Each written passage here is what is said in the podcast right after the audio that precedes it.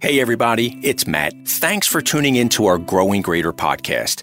If you're inspired by these stories of innovators and business successes, please tell a friend, a colleague, a neighbor, and share a link on social media too.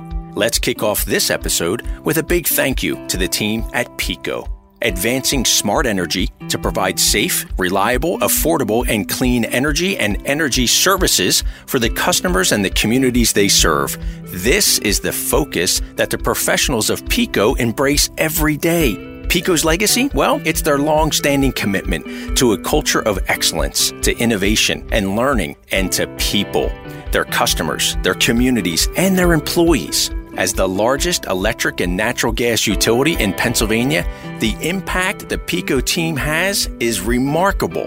Not only do they serve about 1.6 million electric customers and more than 530,000 natural gas customers in southeastern Pennsylvania, their support and their active engagement with community initiatives, it's widespread and it's genuine. PECO is an Exelon company, and you can learn more at peco.com. Please join me in thanking PECO for their support of this podcast and their belief in us at Select Greater Philadelphia. This is Growing Greater. Growing Greater. Bringing you the stories of economic growth, job creation, and business success from across the 11 county community of northern Delaware, southern New Jersey, and southeastern Pennsylvania. Now, here's Matt Cabrey.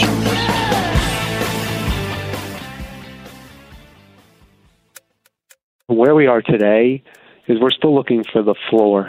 We don't know where the bottom of the pandemic is. We don't know where the nadir is. We don't know when we can start moving from containment to reconstruction.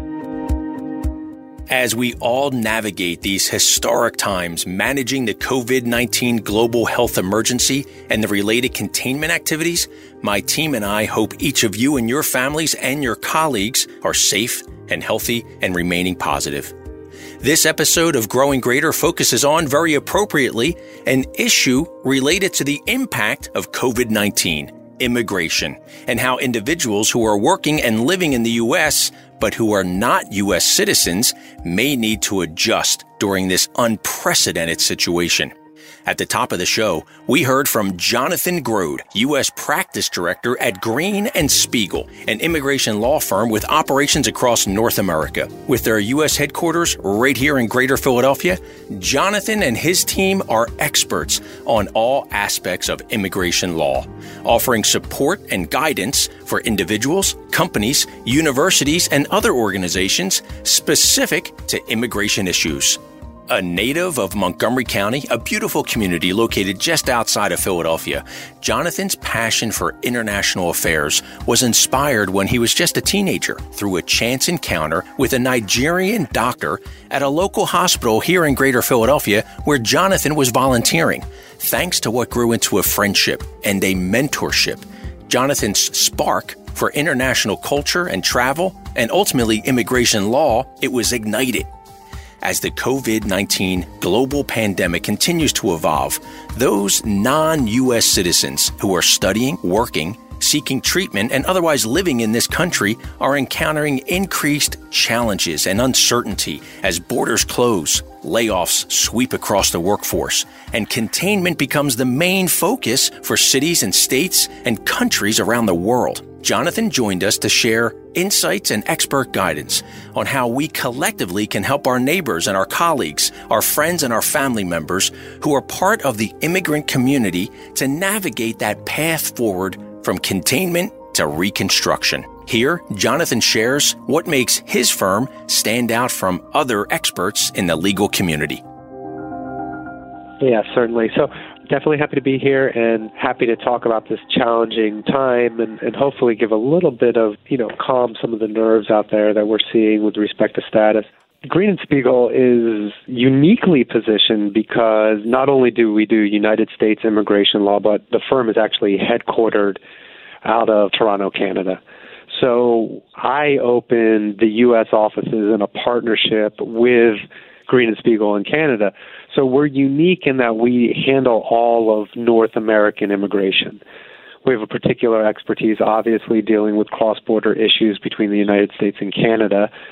We've also been able to expand from our headquarters in Philadelphia to start serving other regions, including New England, the Midwest, and the Mountain West. So we have four offices in total in the United States. So we also not only have the ability to deal with cross border issues for all of North America, but we also are very regionally focused and our practice allows us to focus on types of industries that are common to those particular regions. Because it's federal law, though, and because of the size of the organization, it really allows us to handle any type of project of any size or scope as well, because we have the resources throughout the firm to address those situations. I think that that's one of the things that really does set Green and Spiegel apart from other immigration firms.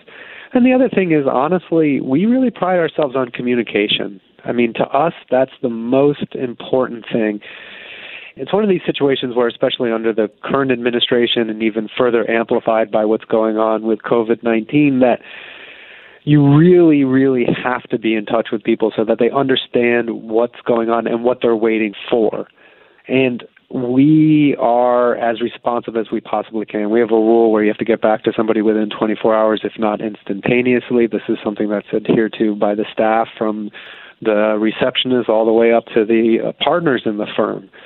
And I think communication is critical, and you see it in these kinds of circumstances that we're dealing with now. So, whether it be directly contacting corporations that we work for, like we've been, for example, Matt, we've been setting up town halls, virtual town halls with all of our larger corporations so that they can address the concerns of their foreign national employees during this time of crisis. People are worried about their status, they're worried about layoffs, they're worried about their green card processes and we're helping our clients communicate with their employees so that the fear level drops and they can remain as productive as possible during a challenging time. So I think that is something that really sets us apart as well. Absolutely. And you guys are always busy when it comes to immigration law for sure. But these last 10 days, maybe I say 10 days because that's when it's been directly impacting the greater Philadelphia community and, and most of the United States in terms of, you know, shelter in place and work from home and what I like to refer to as the containment activities. You know, 10 days, 10 business days, maybe a little bit longer for some. I suspect your team has been tuned into this issue for several months from a global perspective. And I'd love for you to step back, Jonathan, and talk with us a little bit about, you know, are there one or two things that really stand out that you want people to know about how the COVID 19 containment activities are impacting immigration and, and impacting people that, you know, maybe our neighbors, maybe our coworkers, but we don't even necessarily think about it that way until this kind of issue evolves and starts to touch us in very personal ways. Yeah, so we've been really dialed into the COVID 19 situation since late January when they started restricting travel from China. That was the first wave of any sort of efforts used to curtail the spread of the virus. And I think it was done at a time where, like, the federal administration didn't really understand the impact of what was going on. And to be fair, I don't think our local or, you know, statewide leadership did as well. And, and I don't know if anybody could have known at that particular time. But when that 14 day ban on people coming from China to the United States was first put into effect, it, it really sent a ripple wave throughout the global economy and people's ability to be mobile, to be able to move. You know, and you fast forward from January 28th to where we are now, which is like, what, seven, eight weeks, and the ramp up has been incredible. And we're dealing with a lot of situations where people are frightened primarily about their status you know, if I'm here as a visitor, if I came in on the visa waiver program, which is just traveling on your passport, how do I extend my status if I'm not able to travel home? Obviously, the airlines are canceling flights. We have United States citizens, you know, trapped in different parts of the world and those are types of cases that we're dealing with now too like helping them get in touch with US citizen services and embassies around the world to get you know emergency evacuations. So we've gone from a posture in a very short period of time that we've gone from a posture of trying to help maintain business as normal to trying to protect people's abilities to remain in the United States or to return to the United States. Now, I would say that the federal government has on Friday really put in, or, you know, last week, really put into place some common sense provisions that I think it's really important for the greater Philadelphia community to understand. One of the challenges that we've been facing with this administration is the ramp up in removal proceedings. And Matt, that's for people that don't have status in the United States. Maybe they were a visa overstay or something like that, where they just don't have a legal ability to remain in the U.S. The Trump administration has been very, very heavy on enforcement. I think you might even remember a story from a few weeks ago where somebody was picked up outside of a Philadelphia public school for not having status. The federal administration has made a very clear statement that they will not be looking for foreign nationals that are here merely for overstays. They're still going to be seeking out criminals, people that have entered the United States multiple times without permission. But in terms of people that are overstays, people that have lost their status for whatever reason but are non criminal aliens, they should not fear being removed from the United States. The other really, really important one from a health and human services perspective is that they've made a declaration that even if you don't have insurance, even if you're here without status, if you need to go and get tested for COVID 19, if you need to seek treatment for anything related to the coronavirus, that that will not be held against you in the future for any immigration processing, even if it is a public benefit that you're taking. And taking public benefits can cause problems for immigrants. So the government has really relaxed a lot of those standards to make it easier to help fight the coronavirus and its spread. I love the terminology that you use, Jonathan. Common sense practices that are being implemented, especially in these unique situations where we're all experiencing, we're all in this together, a global healthcare crisis. So I'm glad to hear that, and it makes really good sense. And to your point, for someone who is here in the U.S. with his or her family for education or work specific duties, they have to be feeling much more comfortable now that the government is approaching this with those kinds of common sense tactics. Yeah, and you know, even though local offices like the USCIS office in West Philadelphia is closed, the federal processing centers remain open. So if you're here and you get laid off or you're furloughed or anything like that, we can file applications directly to one of these service centers to maintain your status. So there are ways for even people that are on H-1B or L visa or another working visa classification where they can get their stay extended, even though we might not be able to save their employment authorization in the short term. Yeah. So I want to talk about impact a little bit, Jonathan. And this can be specific to COVID 19 or it can be impact for another, what I would classify as kind of a non emergency situation. Although I suspect a lot of the work you do in immigration law does take on an air of emergency or at the very least urgency. And I'd love for you to share with us a story, if you can, about the impact that you and your team have had when it comes to an employee related situation or a client who is really thriving thanks to the role that you and your team have played in helping them navigate this immigration world? Well, I think right now we're more in the emergency posture than anything else as far as like status goes. I mean, we are working with a lot of employers and helping them understand the consequences of you know adverse employment actions that they might have to take given the circumstances to businesses. The stories I like to tell under normal time though, and the ones that I find most inspired by are we work with a lot of new company startups. We work with a lot of people that have ideas and they want to develop those ideas and they recognize that the United States is one of the best places to do it because not only of the talent that we have available, but because of the venture capital money. And it's inspiring people with ideas to like use the immigration system to start their own enterprises that really to me is the most remarkable. Many years ago when I started my practice, there was a guy at Wharton who had an idea for disrupting certain aspects of the apparel industry through online virtual fits, you know, where you would actually have like this experience. And this was back in 2010. So it was pretty novel. But he took that idea, and it was him and a partner, and now he runs a company with 300 employees, overseas offices, and it's really been a huge boon for the area and the economy.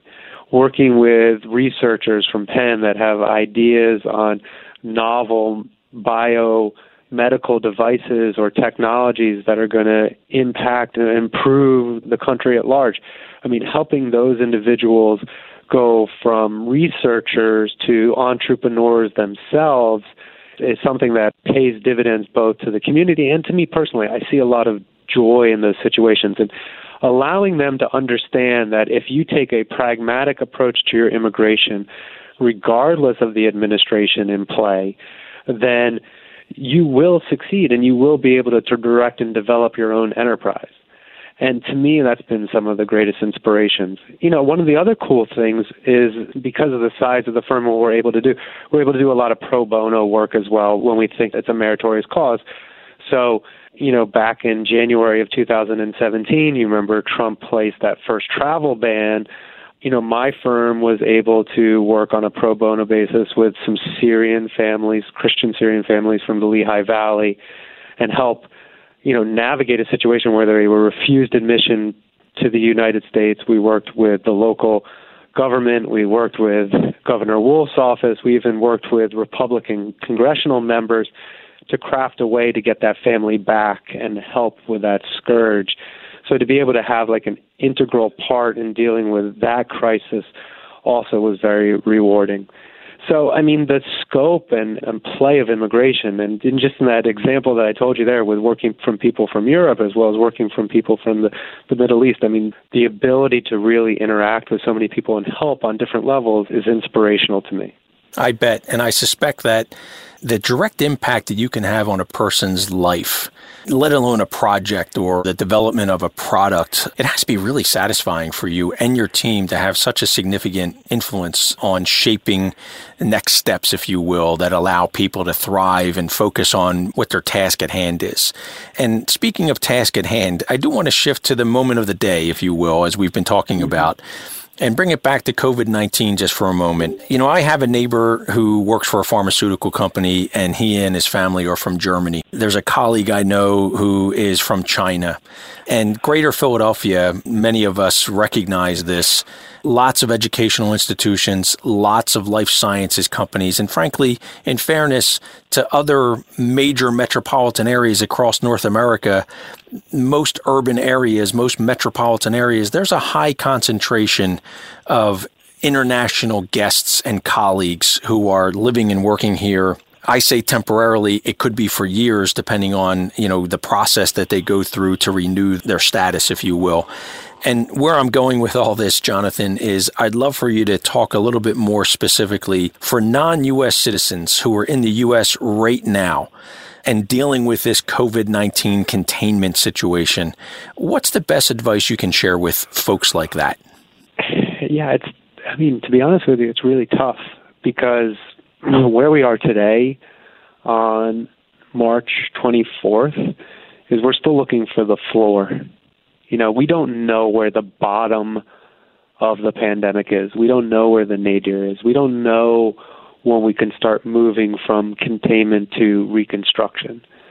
And that causes a lot of issues from like a business perspective to individuals' perspectives with the insecurity of not only their livelihood, but if you're a foreign national, your ability to remain in the United States.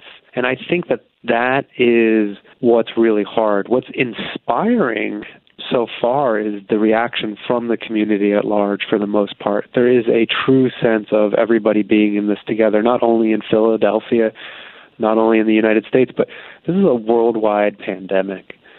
So the ability for people to band together and hopefully understand that if we all get on board with this idea of containment, then the more quickly we can get back to business as usual. For the individuals, what I like to say is, you know, if you're working in the healthcare industry, if you're doing things that are of critical importance to the Commonwealth and to the race for cure and containment, keep doing it. I mean, there's nothing that's going to stop you from doing that if you're employed and your visa remains valid. More than that, though, is I've been telling people not to worry about their status. If you get laid off, if you get furloughed, there are ways that, and we've kind of said this before during this call, but there are ways that we can maintain your status. There's ways that we can help.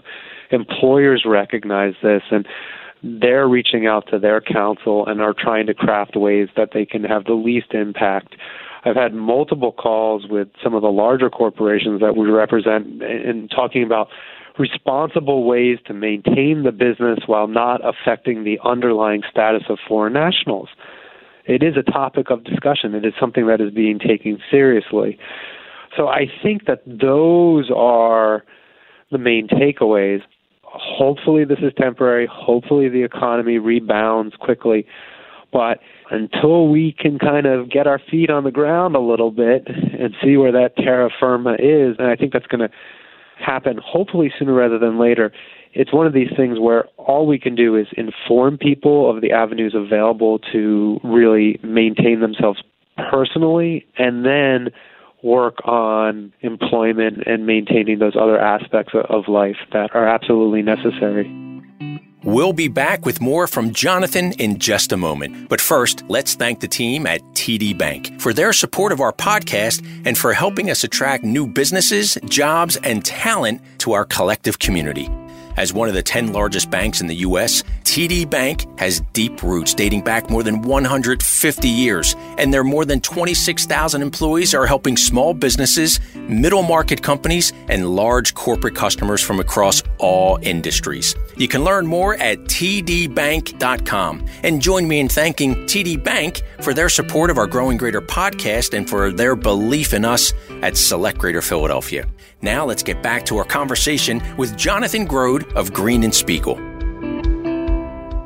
Jonathan, I want to bring it back to kind of a big picture type of story, regardless of what's happening right now with the COVID 19 containment activities here and across the country and across the world.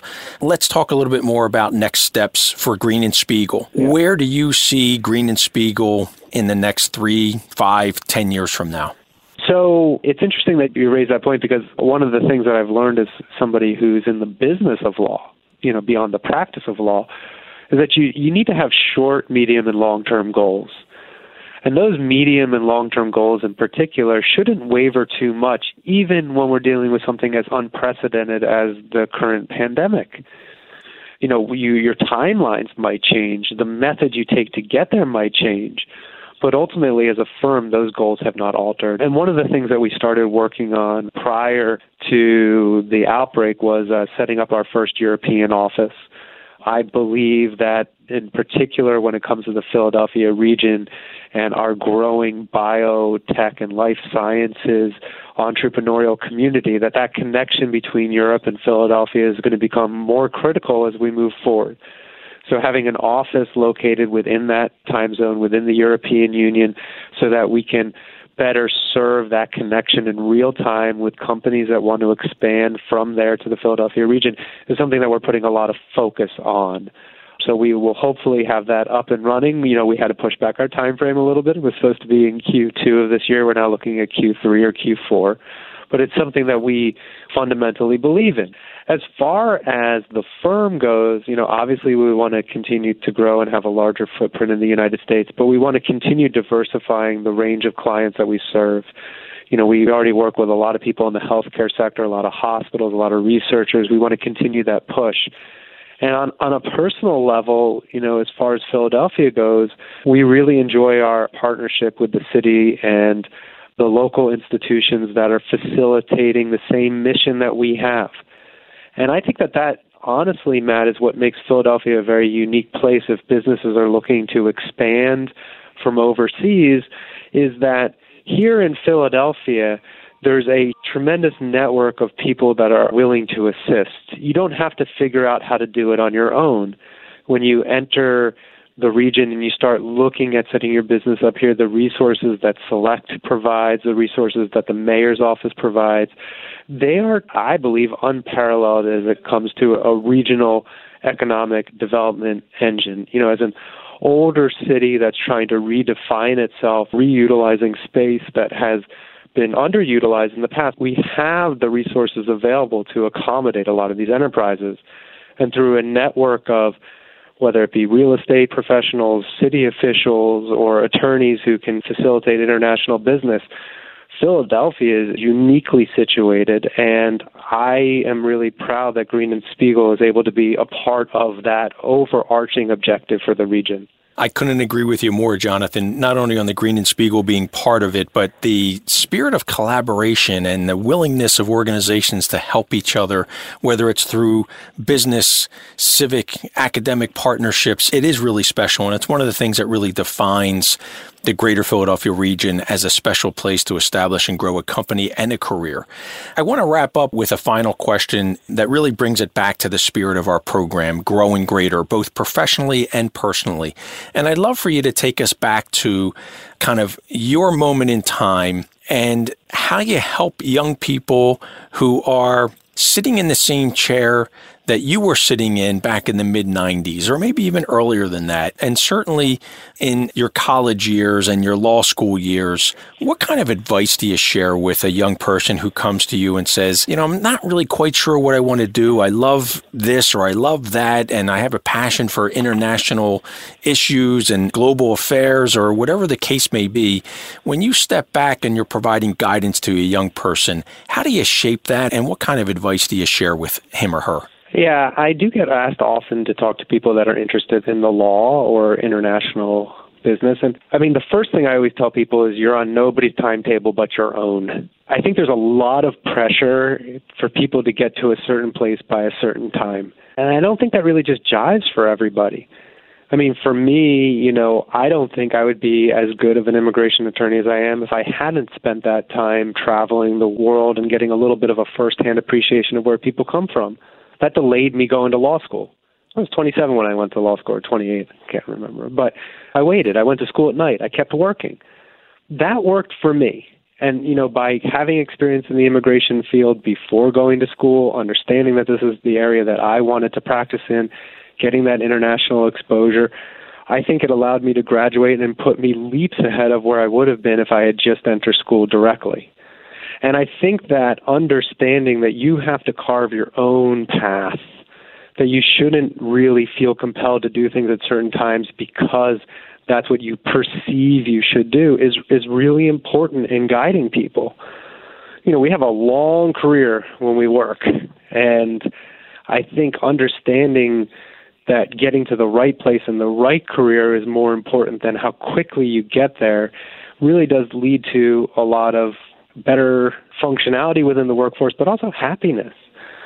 And other advice that I give people is, at least for me, and we kind of talked about it a little bit today, is uh, be goal oriented. Try to be proactive.